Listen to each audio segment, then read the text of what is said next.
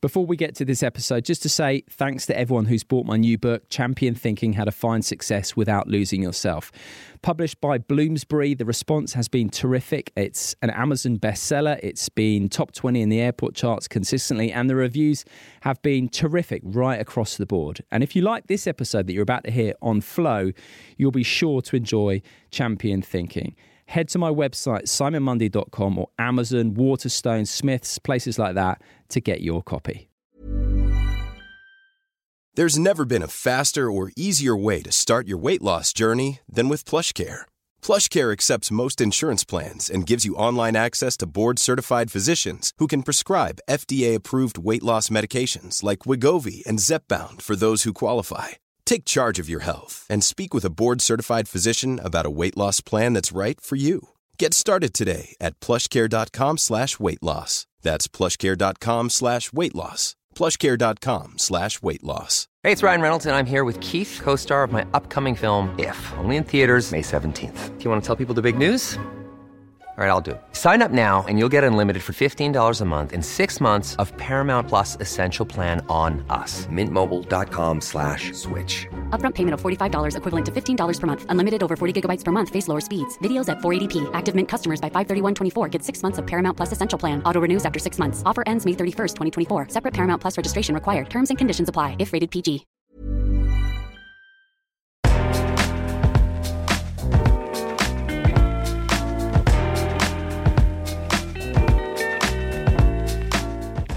Hello and welcome to the Life Lessons podcast with me, Simon Mundie. This podcast has a simple mission to have discussions that reveal something important about life and how best to live it.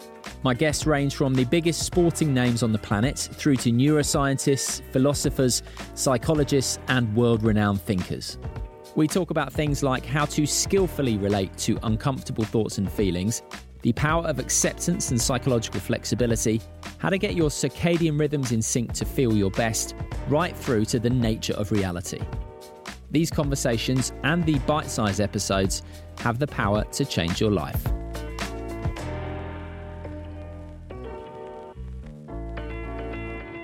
Today I'm speaking to Konnie Huq, who's a TV and radio presenter, a screenwriter, and a children's author who holds the record for being the longest serving female presenter of the iconic British children's TV programme Blue Peter, which she hosted for over a decade and which she says made her a better person. I was fortunate enough to be booked to give a talk at an event that Konnie was hosting, and we got chatting. And I really resonated with her view of life, happiness, and what's really important. The essence of what she believes is that our continual striving for more and bigger and better is making us less happy. Because if you could be happy with what you already have, then you're already winning. Now, Konnie comes out with a cracking line during our chat, which is there's a lot to be said for being mediocre. As she points out, we're always striving for the top, but sometimes it's better to embrace being in the middle for the reasons she outlines. Now, Konnie recognised her good fortune from her time working on Blue Peter, and she's adopted something of an anti mindless consumerist mindset that somewhat rubbed off on her husband, the Black Mirror creator Charlie Brooker. It was an absolute pleasure chatting to Konnie, and I hope you enjoy our conversation. Konnie Huq, how are you? I'm very well, thank you. I'm good. It's lovely to have you on. So, just to set the scene a bit, you and I met at a corporate event actually recently. Mm. You were hosting, I was waffling. We had a bit of a chat, and mm. I loved your take on things, your outlook. Um, it really tied in with some of the themes that have increasingly come up on this podcast. And so, mm. a few things that we might touch on, you know, instant gratification, fame, happiness, consumerism to name just a few. But listen, I've, we've got to go back a little bit, Konnie, just to yeah. start. So you trained at the National Youth Music Theatre. I wouldn't Did... say trained. So I was at my local drama group at the local theatre, which is called Questors Theatre, because I live in Ealing.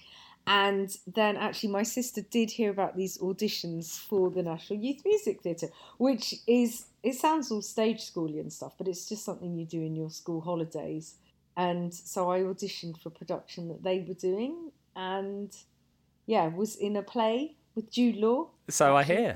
Yeah, did Did uh, you want to go on and be an actor? I think at the time I thought, yeah, acting would be fun. I quite like that performance thing. Yeah, It's interesting that your sister put you forward for it, though. So she obviously noted that you liked to. From what I've read, you were the more extrovert. No, so what it was is this is my eldest sister, not my MP sister. My eldest sister said that I should do it because she was too old to do it. She's nine years older than me. Right. So she probably would have might have wanted to do it as well. Because we're all a bit extrovert, I think, in our Right. family. But I was within the age range that Right. they have at the National Music Theatre.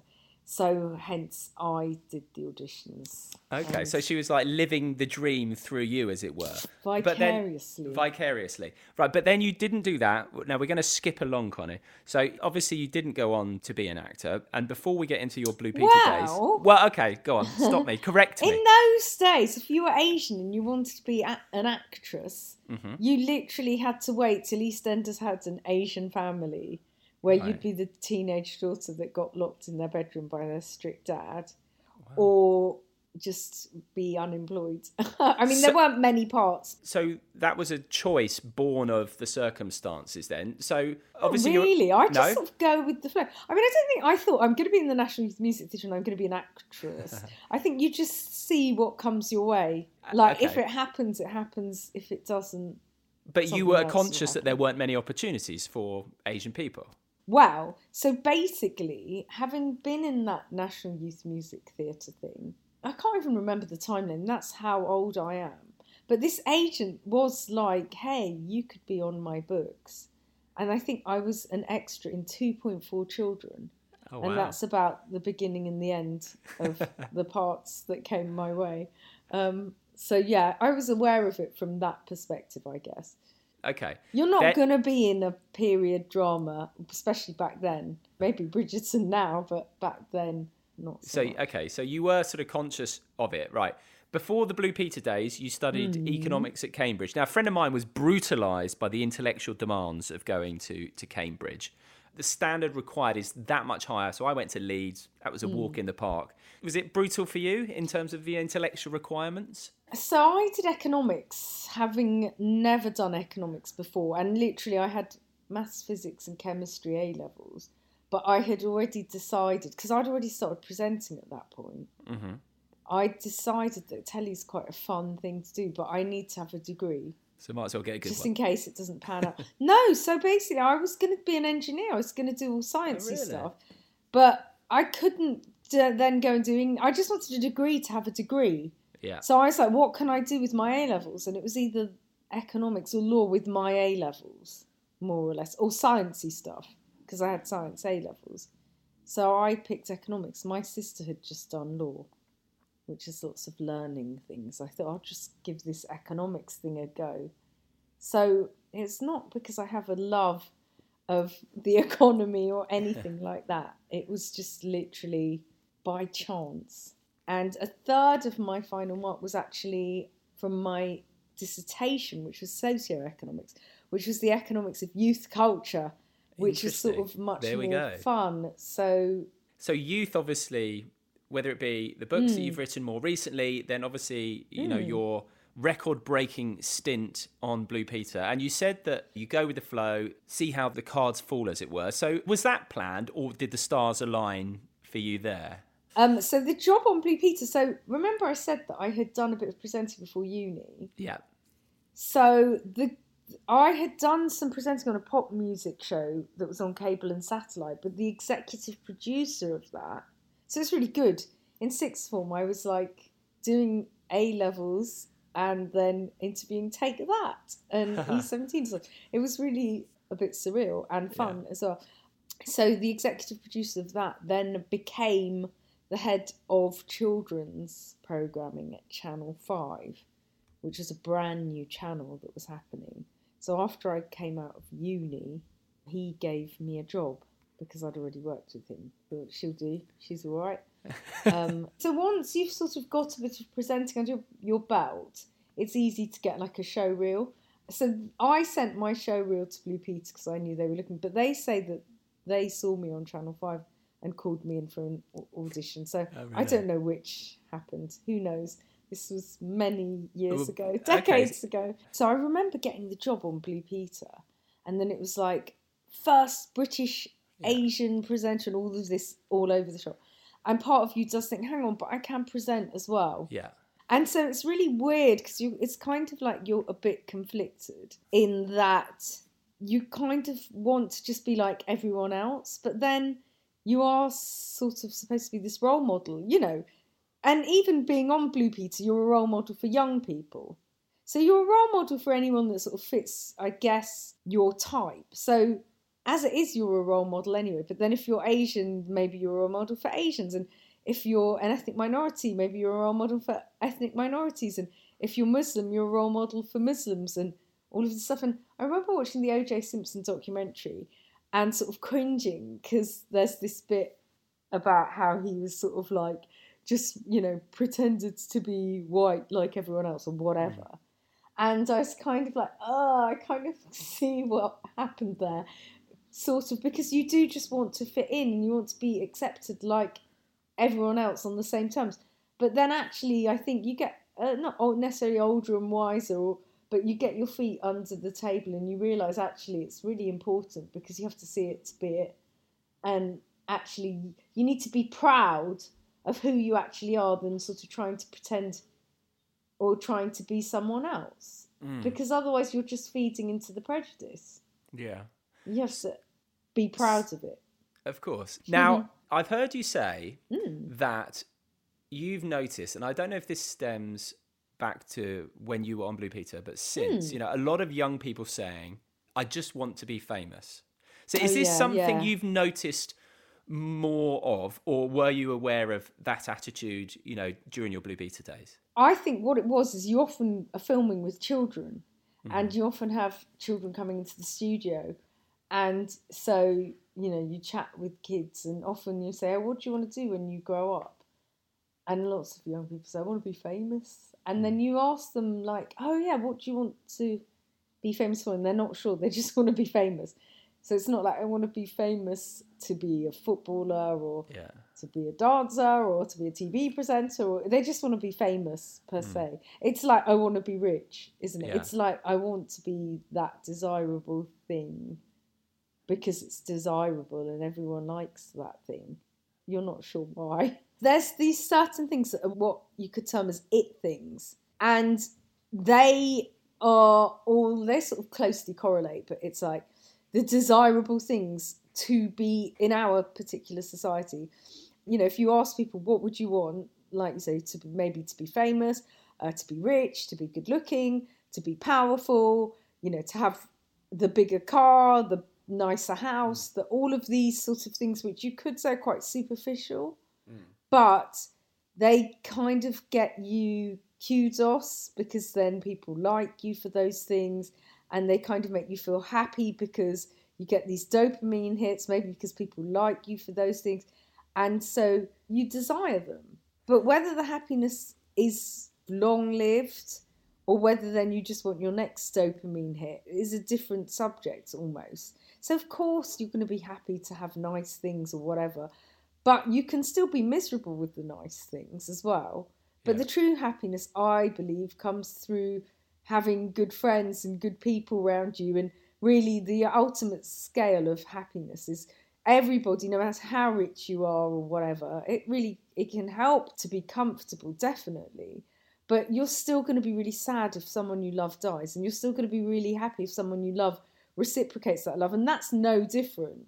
And mm. that's the true scale. And all these little sort of dopamine hits along the way, they can bring sadness in between because you want your next fix all the time, like a drug. Yeah. What's the Buddhism quote? The root of all suffering is desire, and yes. Know, and and so I mean, you well, what said, it is, Simon. Yeah, go on. Hit Sorry, me up. No, no, go for is it. That, so you're right. You know, well, all these things can bring you happiness, but the less you need to be happier, the yeah. more you're winning. Because actually, if you keep your standards a bit lower and you're happy, then actually, you know, more fool the person that's always setting their standards so high to be happy and is always just yeah. narrowly missing out or wants the next thing. And that's the secret because all we want in life is happiness. So that's, the less you need to achieve that, the really the better and the more you're winning because you could be insanely rich and miserable and actually the person that's insanely happy and not necessarily rich is in a better position. Totally agree. Right, a couple of things that I just want to throw in. You said people often think, let's say, they want the money, the power, the fame, the car, whatever it may be. Mm. But but as you've alluded to, really all people want is to be happy. So the idea then when it comes to, for example, the children or young people saying, mm. I just want to be famous, what it's almost like, okay, because fame will make me happy. It will make um, me happy and rich and yeah. I spoke to my dad mm. about this and he was like, I'm mm. not sure I agree. Some people want power, some people want X, Y, Z. But I'm like, yeah. But if they knew that that was going to make them miserable, they wouldn't want it. So ultimately, mm. everything is about being happy. You get power to be happy. Yeah. So on the fame thing, so obviously you've been well known for your whole adult life. Mm. Your husband's obviously mega successful too, mm. Charlie Brooker.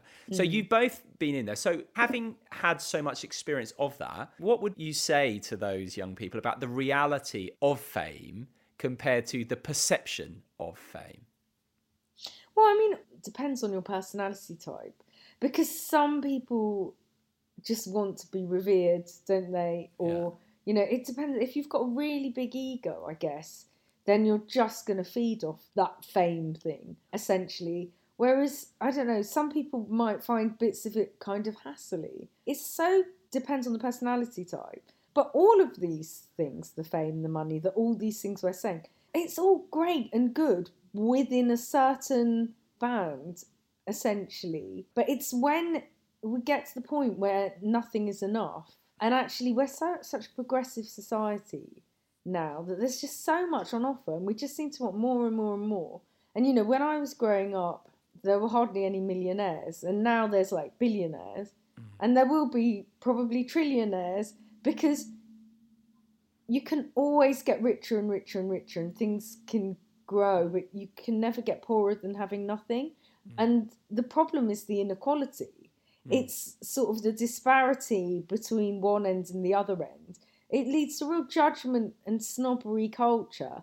And it means that you, you know, we're all growing further apart essentially. You need to find your sort of niche or where you are on the spectrum. Mm. And actually, is it good to have this ever increasing spectrum. Isn't it better to sort of that we're all we can reach out and hold hands essentially rather than we can't reach? This attitude or this outlook that you have is this something that you've always had or has it developed in you? And I just want to add in here like for example, I've heard you talk about when you moved house, I think you just had your first child with Charlie and you had a load of stuff that you left in your mum's house and it basically stayed there for a couple of years and a couple of years later you're like i didn't miss the stuff at all. And that sounded like a fairly uh, impactful period in terms of your outlook. So yeah just in terms of developing this way of looking at society and the world mm. how's it sort of grown in you? Well i think you know so my parents came over in the 60s and they're obviously from a really poor country like bangladesh is really densely populated. There's a lot of poverty. It's low lying. It's going to be one of the first to get hit by climate change, you know, mm. when the water level rises. And they always, like lots of immigrant parents, sort of, you know, wanted us to eat what's on our plate. You know, take less on your plate and then eat it, then take more, but don't, you know, mm. be putting don't food waste. in the bin. Yeah. Yeah, yeah, yeah. And don't waste, you know, anything because actually the you know, if you value everything, then you're not sort of taking it for granted. You're not being frivolous and blah blah blah. And then, you know, obviously, I think all of us, our parents say to say, "Oh yeah, shut up, whatever." Hmm. oh, I hope I'm not like them, or you know, what you just yeah. think, ugh, what a yeah. killjoy. Any discipline that they put upon you. I even remember them watching the news and just thinking, I will never be like you. I will never be interested in the news. yeah. How boring. Anyway, and then you grow up and you know you you're looking for acceptance among your peers and you want your independence and so you know you go through that phase of rebellion or whatever and so yes you know i was into sort of fashion and you know, much more superficial things than maybe now mm-hmm. when I was sort of growing up during that period. And then weirdly, when I did get the job on Blue Peter, then you start doing this filming where, you know, I did filming for appeals in like, I don't know, for instance, mm. war torn Angola, where I had to you know, and that's the thing about Blue Peter. You're not sort of like in the world of being famous and telly and TV presenting. Everything is probably five star hotels for if you're in grown up telly and mm. first class flights everywhere and sort of all pampering or whatever. Blue Peter, I kind of think of it like the university, well, maybe children's telly in general, the University of Telly, in that you're sort of I don't know, learning your skill, and it's full of young people. All of the production team, you know, we'd turn up to places like Buckingham Palace, and it would literally look like the YTS scheme had turned up. You know, I think they were expecting sort of professional, suited and booted people. But essentially, I had to do this filming in Angola with the Red Cross uh, for the appeal. And then we had to stay in the Red Cross house. And, you know, often you'll be roughing it or camping or mm. whatever. And, you know, I filmed in villages where people had no currency, they're so poor, everything was barter. We'd pay them and they'd like argue, you know, not in money, but in, I don't know, cooking oil and rice because they didn't have money because they're so poor. And they'd be arguing over the plastic bag that we brought in and they'd be wanting your empty water bottle, all of that sort of stuff, you mm. know. And then you come back to the UK and you know there's a helpline for people having withdrawal symptoms from Big Brother. That actually was a thing that year. Yeah. Or people are spending a few quid on wrapping paper to just rip off a present. Or a guy was jumping off a building in King's Cross and they'd cordoned it all off. And the driver of the because I was going in a work cab to some work or whatever, and he was like, if this was where I'd come from, he was from Nigeria, they'd just let him jump but instead, here, you know, there's people cordoning off the streets and yeah. ambulances and fire brigade, thousands of pounds on like, no, no, don't jump, don't do it. And it's like we're so lucky. We are yeah. so lucky, and it's easy. And it sounds so worthy when I'm saying it. And I'm sort of, it's almost like people might be thinking, uh, you know, I, like I thought to my own parents. yeah.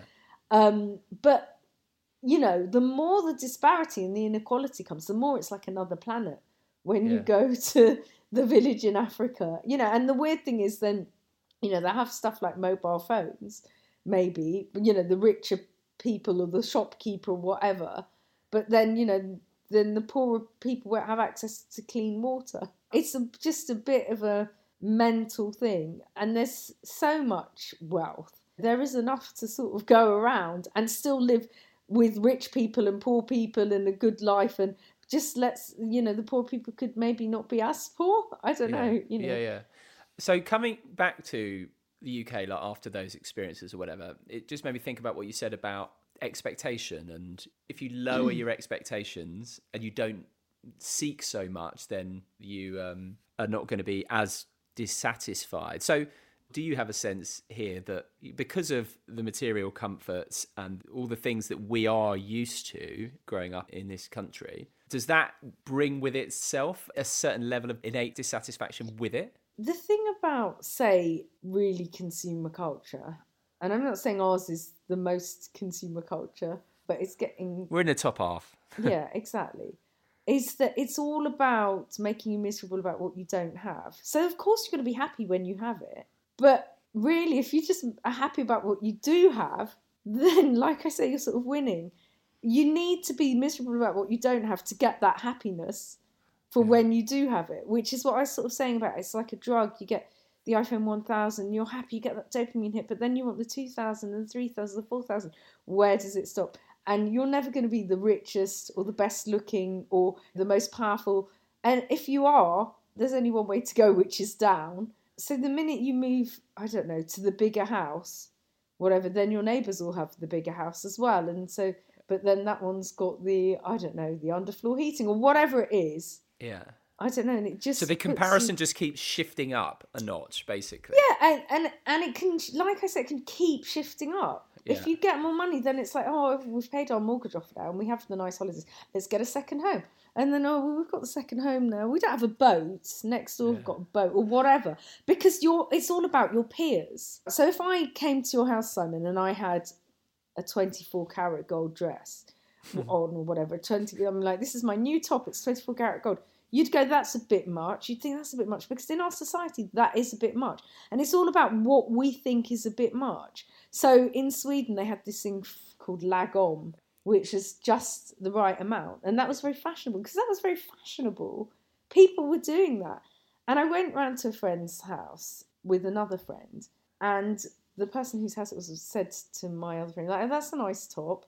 And she was like, this is five years old from such and such. And I was like, I could top trump this. This is, you know, this one is 10 years old from wherever. I don't know. But there is a world in which, because you're just trying to fit in and you want to please your peers, in which maybe you're top trumping but the other way. Or yeah, yeah. instead of a Sunday Times rich list, there's a Sunday Times give back list because you don't take it with you when you go, all those millions. So maybe they can be showing off about how much they intend to leave to good causes, Yeah. and they'll still get the, uh, you know, the ego Yeah. The the inflation back, yeah. from being at the top of the people giving the money back, or from being revered for doing that. But it's just what we sort of judge on, and what we revere on, and what we aspire to. Because Yeah. everyone essentially is trying to fit in; they want to be accepted, So you're aware of that, this Mm. propensity that we all have to fit in to and be liked. to be liked, to get approval. But once you're aware of that, I do get the sense that you can notice it and let go of it a bit. And I get the sense you've done that to some degree, at least. What do you mean by notice it and let go of it? Well, okay, so if we come back to like the whole idea of I want to be famous. Okay, well, why do you want to be famous? I don't know. I just want to be famous. And they don't even know they want to be famous because 'Cause it will make them ultimately they will make them happy. But they're unaware of that. It's actually the happiness they seek, not the fame. Now, I would say as well, there's an unawareness there, there's an unconsciousness there. Whereas if you can bring awareness to that, okay, I want to be famous because I think it will make me happy, but actually it probably won't. It's not going to hmm. fill a void inside. Hmm. Then you can perhaps lessen your search for that, for example. but it might make Unders- you happy. So it's not. Well, I say- don't. I don't know if it would though, because you were talking about people with egos, high, big egos, right? Hmm. That so they might get the ego pump up, but that's not sustainable. What you really want is a kind of causeless happiness. No. Yeah, you no, know, you're uh, absolutely right. So they might be happy enough being famous, but there might be bits of miserable stuff as well that comes with it. Uh, when they could have been happy not being famous, and then they wouldn't have that miserable stuff. Well, yeah, that's If you see that. what I mean. That's exactly that. That's kind of what I'm getting at, right? Yeah. So it's like if you're aware that people just want to fit in, you're aware of the propensity for wanting to fit in that most of us have, and actually realize that. But that doesn't necessarily make you happy. If you're just spending your whole time Mm. course adjusting to fit in, then you can let go of that need to fit in a little bit. I just think bringing awareness to something can make it have less power over you. Is essentially what Yes, I'm no, getting that's right. Yeah, absolutely. And and so I get that sense with you. So for example, you said that before you're into your fashion or whatever else, and I read that you know you haven't bought new clothes in ten years. Yeah, because the thing is, is the richer you get as well, the more you could just get a stylist. That Yeah. will make me fashionable. I could get an interior designer. That will make my house look nice. You can almost buy the good taste. You're buying the good taste. But actually, a lot of the happiness comes from the authentic stuff of doing it for yourself. So happiness comes from helping each other, not helping yourself, essentially Yeah. um, and you know you get happiness from being i don't know you know satisfaction i guess from doing things a bit for yourself as opposed to outsourcing everything as Yeah. well. Because Okay. the more you outsource everything it sort of all turns a bit bland. You're almost numb. You need your next hit. You know uh, my house is already perfect. I don't need to do that anymore. You know this is i I know i'll get the yacht now or whatever. And actually the problem is really? So you know what you were saying about you know the fame might not bring you the happiness it might bring you the happiness it might not bring you the happiness but i think on the in the biggest scale the more that people are seeking that stuff mm. the more at one end it's spreading out at the top end and so the more inequality comes about and then the more unhappiness there is. So it almost weirdly causes unhappiness for people that are Not famous. Almost because Yeah, I know. I know what you famous. mean. Yeah, It's because there's like- that comparison, isn't there? And then you're like putting them on pedestals and all that. yeah kind of stuff. kind of and i'll never be like that and it's with everything it's like i don't know if, if your judgment you know if you i don't know if you want to have i don't know i want everything to be i want everything tesco finest not tesco value or whatever i'm just giving Yeah. an example that means that i don't know when you go to someone's house and they've got tesco value you're sort of judging them or you're thinking that they've only got tesco value ketchup i mean it's a weird example Yeah. and so if everyone sort of that can gets Tesco finest, then the people with the Tesco value might feel like, oh, I, I can't have that person round because they'll judge me on my Tesco yeah, yeah. value. You know, so if people at the top end are sort of too far out of reach, essentially, Mm. and getting further and further out of reach, but it's not even the top end. I'm talking about Tesco value. So it's happening on little levels within, you know, Mm. because the spectrum is so large that you know then the people with the with the I don't know Fortnum and Mason ketchup will be like oh they've only got Tesco finest. Do you see what I mean? yeah, so yeah. because the spread is just getting ridiculous. Yeah. Because for years and years and years, millions of years, we were just hunter gatherers. You know, not much change happened, and then there were settlements or whatever, and then suddenly we could farm food and mass produce and sell, and then we learned how to harness energy and convert it so there was steam travel and then you know we've got the internet or whatever. And so as things progress every new thing leads to 10 more new things which leads to 10 more new things. Hmm. So that now the rate of change is just so quick. It's like you know it wouldn't be that surprising if when our kids grow up i don't know you can just choose your own face from a catalogue you know whereas that would have seemed so mental this sounds like a Black Mirror episode, but and Yeah. which brings me to you described yourself as analog and Charlie as like digital, and you're saying okay, in X years we might be in a place where you can choose your face out of Mm. a catalog, but equally we could be in a place where people embrace more the analog way that that you have increasingly embraced, where actually you, people start to realize, well, this stuff isn't Mm. making me happy. Power or wha- whatever it may be, and I actually it mean- is come back to that, you know, relationships being okay with just being, basically. Yeah, and maybe COVID did that to some extent because there were loads of people that were like, "Oh my god, I just loved it. I just loved the breaks going on." The problem is, is that while there's money to be made from selling things, it's hard for you to have that epiphany unless something drastic happens. Maybe climate change will be that drastic thing because Yeah. people are going to want to go on making that money and being famous, being powerful, and being rich and being all of those things. Yeah. So it's hard because there's so much being flung at us. There's so much on offer to stop and take stock to find out that actually I don't need that stuff to be happy. You I know, suppose- you need to have all your stuff in your mum's house to realize actually I didn't know that. But I, if I had, a, yeah, I didn't know I didn't need all that stuff. What is that stuff? What are all my worldly possessions that are so important that I Yeah. can't even remember? But you know, without having had to have that drastic thing, and that was only because we couldn't move into a place that we were going to move into. So we were in Charlie's tiny place uh, because my place uh, just Yeah, I, I've heard the bookshelf banged against the bed. yeah, that's the thing. And so you know, often it's because you have to. You know, because we had to, we locked down, but we wouldn't ever do that otherwise. Because Yeah. we had to, we didn't drive in our cars, we didn't take plane flights, all of that stuff, because it was enforced upon us. And then it can lead to changes. Oh, well, what might, why don't we do flexible working hours and you don't have to come into the office every day, and blah, blah, blah. That wouldn't have happened without having to have gone through that.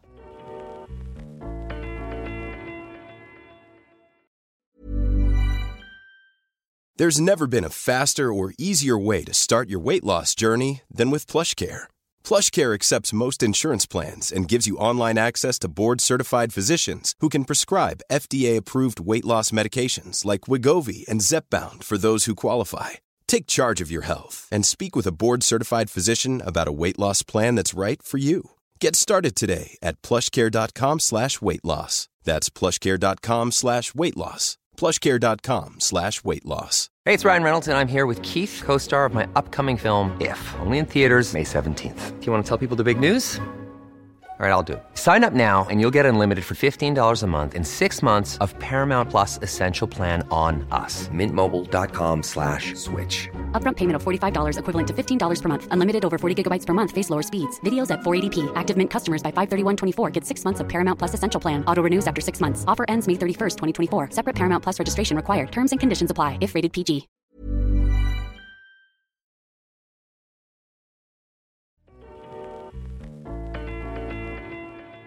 COVID has shown how quickly things can change. Like I'm much more of a homebody than I used to be. I know that you are. You- Yeah. You, describe yourself uh, as a homebody. I always used to be. I've always has that been homebody. ramped up even more by the last few years? I mean, what it has done is I used to have to go in for things And I'd say, oh, really, can't we just do it on the phone? I don't understand Yeah, why we have to yeah, be face to face. You know, I'm bound by drop off and pick up as well Yeah, because I'm a control freak and I want to do all my own mumming or whatever. But the point is, is now then people are like, yeah, we can do that as a Zoom. Yeah. And I used to always, and like, you know, I was told, oh, that's not professional. You need to go in and have a face to face. And now it's like, yes. Listen, I'm I'm con- slightly conscious of time, but so talk to me a little bit then about the make and mend approach then, because for hmm. example, as I mentioned to you, I've got an old pair of Levi's. I put my foot through the knee recently, and I was thinking, okay, I'm down to two pairs of jeans. I should probably get a new pair, right? And then just reading a little bit around ahead of our chat, and it made me think, God, no, sod that. I would like to see if hmm. I can hang on to those things.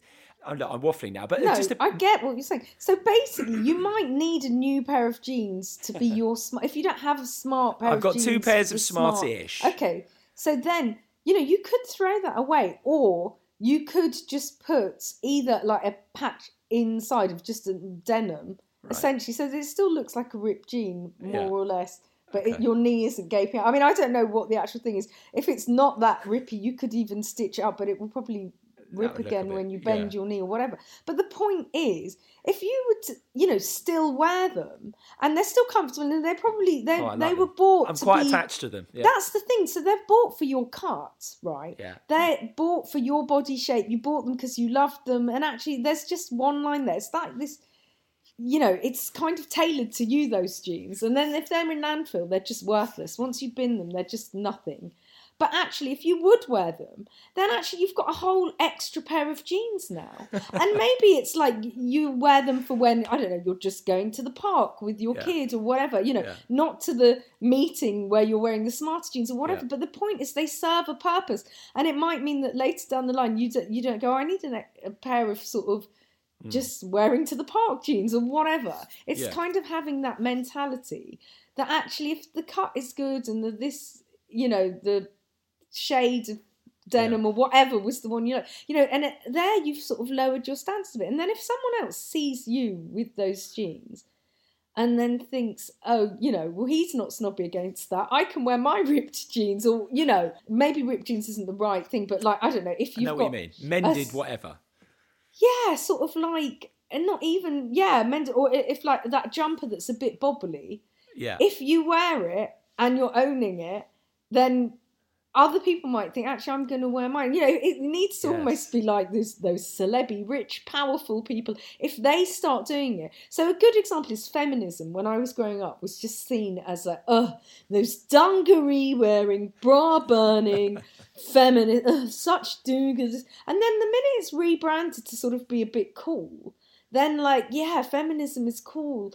And that's the thing you have to go through that owning it and just being proud of it and not being embarrassed. Like me not being embarrassed about you know my parents i don't know wearing a sari and eating with their hands when all the other kids have parents in jeans or whatever. Once you've gone through that and come out the other end actually other people might not do that. It's about that thing of sort of being proud of what you have and what you are and who you are which is kind of such a buzz thing on Yes. some levels, but then often it's lip service because brands know that you're supposed to do that thing, but then eh, there might be hypocrisy in other areas if that makes sense. So people know, hey, I'm supposed to be eco conscious and all of that stuff, and hey, I'm going to get my electric car and do my recycling, but then they m- might still go, oh, but I'm not wearing that those jeans with Yeah, the yeah, ripping. yeah, yeah. But that's because no one else is. But then once everyone else does, then they will essentially. Yeah, that's interesting. I've never, I've never sort of thought about that. I wonder to what degree that was a bit of conditioning then, with me thinking about getting rid of the jeans. And you're, you know, you you're, I'm, I do it. We all do it. I'm like, oh gosh, that person's coming over to my house. I better make sure that I don't know. I, I give them the mug with the. I'm just Yeah. without Yeah, the no, chip in or whatever. I'm just thinking Yeah, of. yeah. Uh, that's right. not really a good example. It is a good chip example, because I've got a lot of lip, chips. Maybe. I've got a lot but yeah, chips. a chip that isn't a dangerous chip, for instance, or whatever it is. You know, uh, I should really, I don't know, hoover the whole house or whatever, or Yeah. make sure there's no toys on show. Yeah, yeah, but actually, if there's toys on show, then they won't feel that they have to do that when I go to their house or whatever. And then we go, it's okay it to have possessions. You know, we don't all have to be in this clinical house Mm. which looks like it's from a catalogue and actually possessions give personality and it's that thing i was saying of sometimes it's nice to it's fun to have a bit of creativity and think well, you know, Yeah. actually that looks cool that child's tricycle in the middle of my living room or whatever i don't know No, But- but, I I think this is I think this is great. So it's bringing a bit of awareness to it, relaxing, well, and then who knows? It, could- it will spread, and we can all just chill out a little bit and stop being Well, quiet. it's that thing of we then change our barometer. So what I said to you of the wearing the gold carat top, yeah, actually the gold carat top, you know, the 24 gold carat top might be acceptable in some circles, I don't know, maybe in Saudi Yeah, Arabia or yeah. wherever, where culturally their barometer is really different in that clique of people, whatever.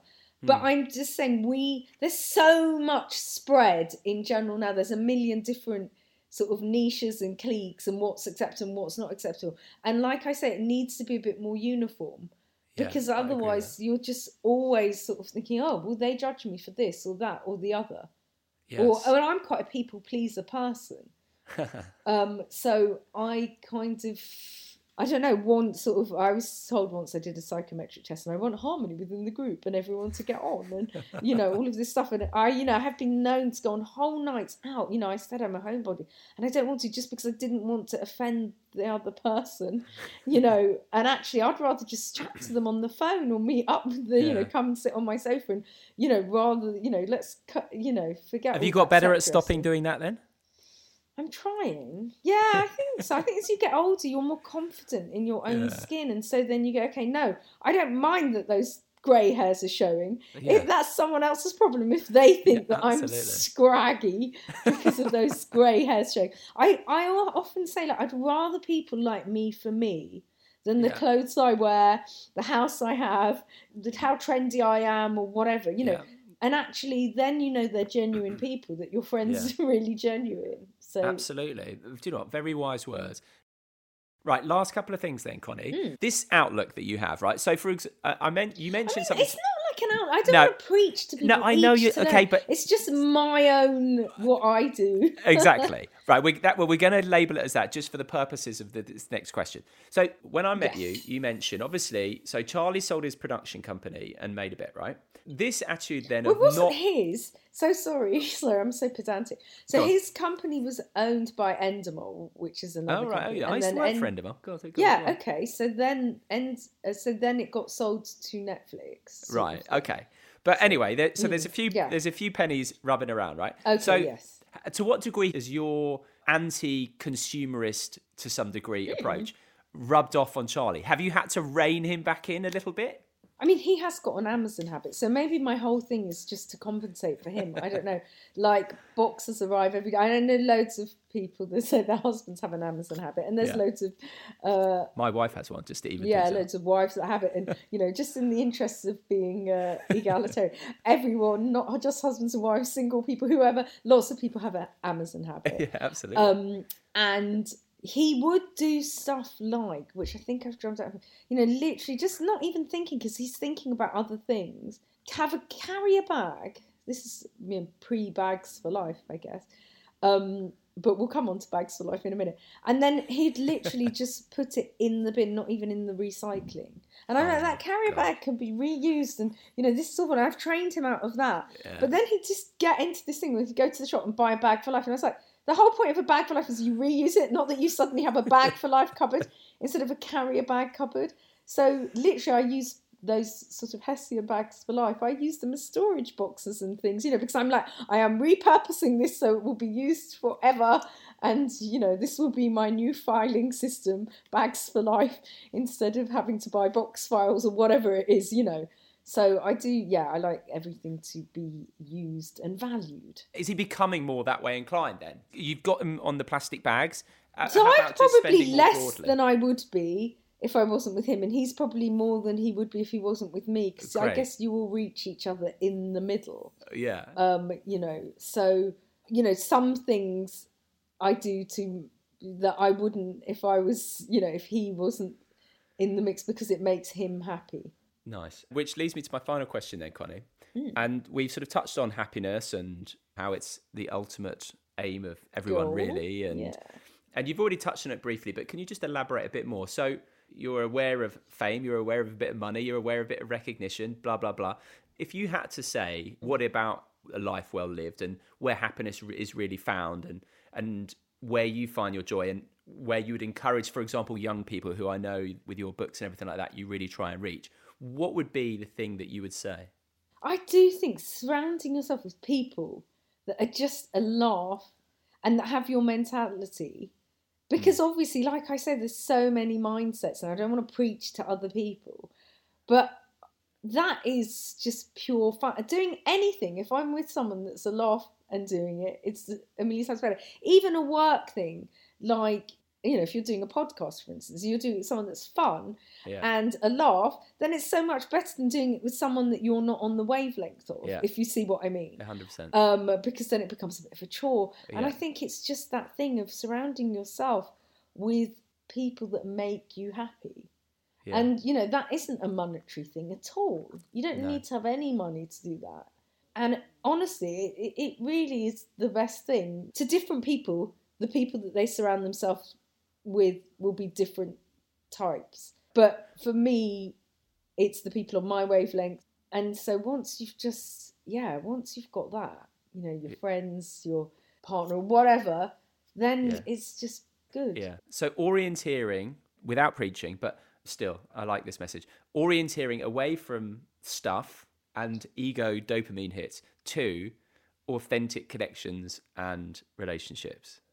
Yeah, definitely and for me that's just fun people that yeah just make me happy and make me laugh but also have the same values as me yeah. I think because i think it's important. Uh, and it's important as well you know not to have carbon copies of yourself either because you want to have conversations that make you think and see the other side of the equation. Of course yeah. You know, which comes down to echo chambers and all that jazz. Yeah exactly. Everything has two sides and is and that's where empathy comes in you know, yeah. the more empathy we can have, the more we can get our kids having lots of empathy when they're young, the years of naught to seven, if we just bring them all up with liberal amounts of empathy and not being superficial and not, you know, thinking that they want more and more and more and being greedy and spoiled, then the world is going to be a bright place because wherever they go, they're going to flipping spread that empathy because even if they're the CEO of a FTSE 100 company, they won't increase the fat cat salaries. They'll sort of want good working conditions for all. Or if they're, I don't know, the president of the USA, they want healthcare. You know, no matter what you do, whether it's stacking shelves in a supermarket, being a bin man, being a librarian, a teacher, being a CEO of a big, powerful company, if you are altruistic and you want good, if we all want that, then that will fix climate change. It will fix everything. Yeah. Poverty, inequality, just everything. Yeah, the values of altruism and empathy, and then everything else will fall into place to some degree. Yeah, yeah I think so.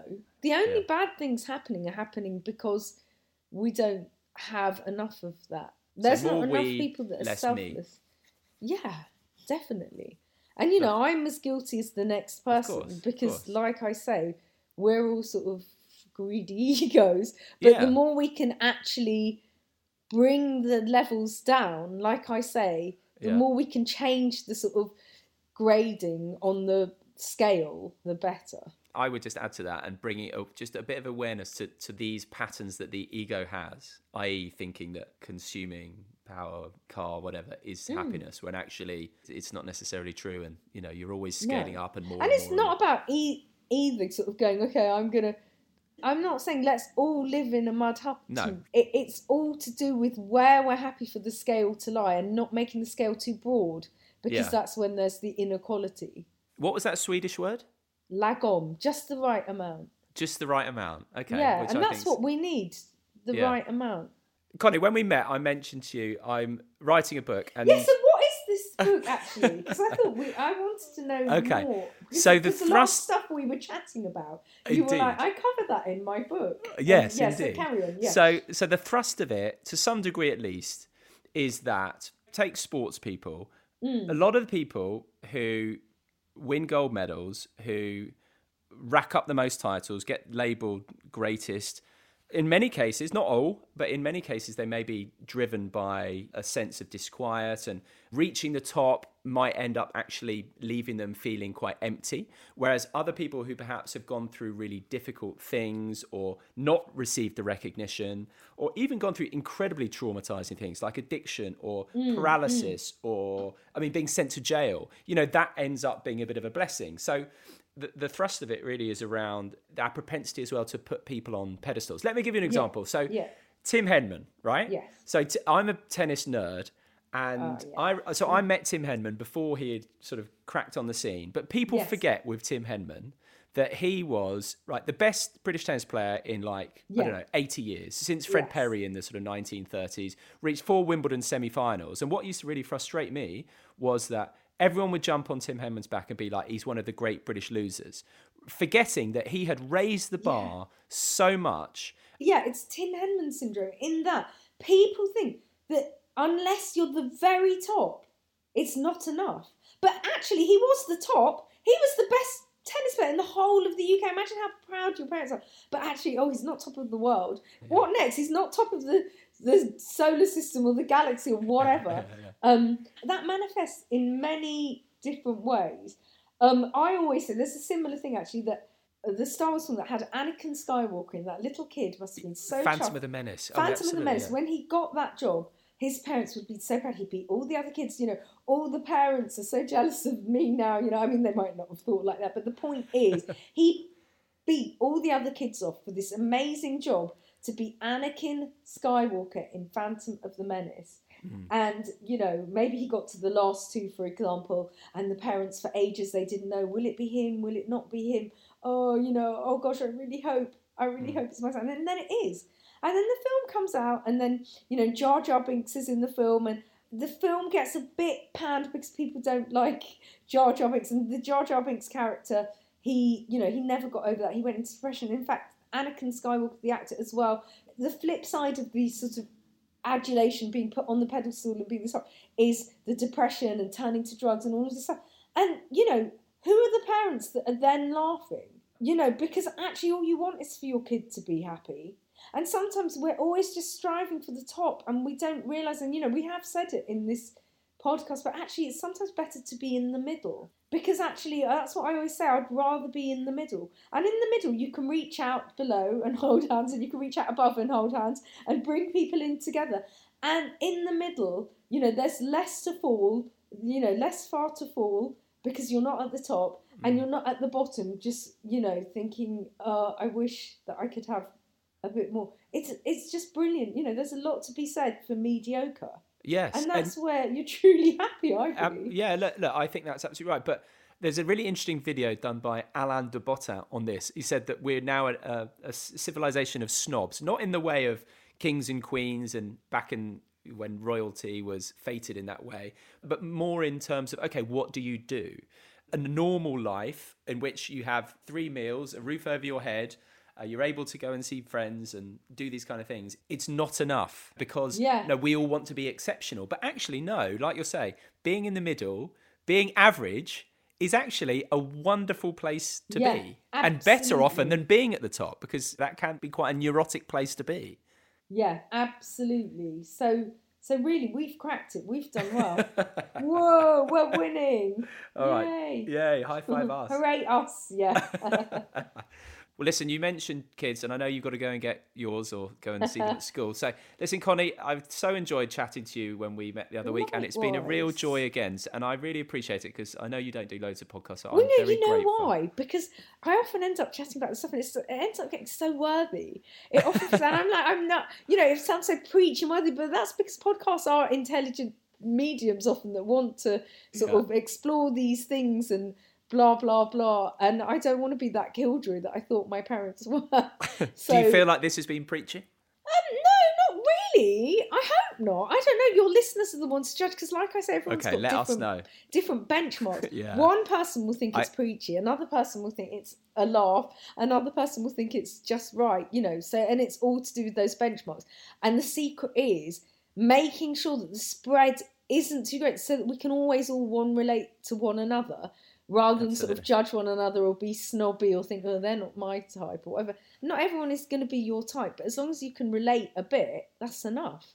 Absolutely. Well said. And look, I think what you say about just not wanting more and more and more, I think is a fantastic message. Well, it's a good way to spread happiness. And just enough. Anyway, like you said, I think that's a, a lovely mantra to keep in mind. Right, Konnie, I'll let you go. Thank you so much. It's been a real pleasure. and Thank Uh, I hope to see you around again soon. Definitely. Likewise. Take care.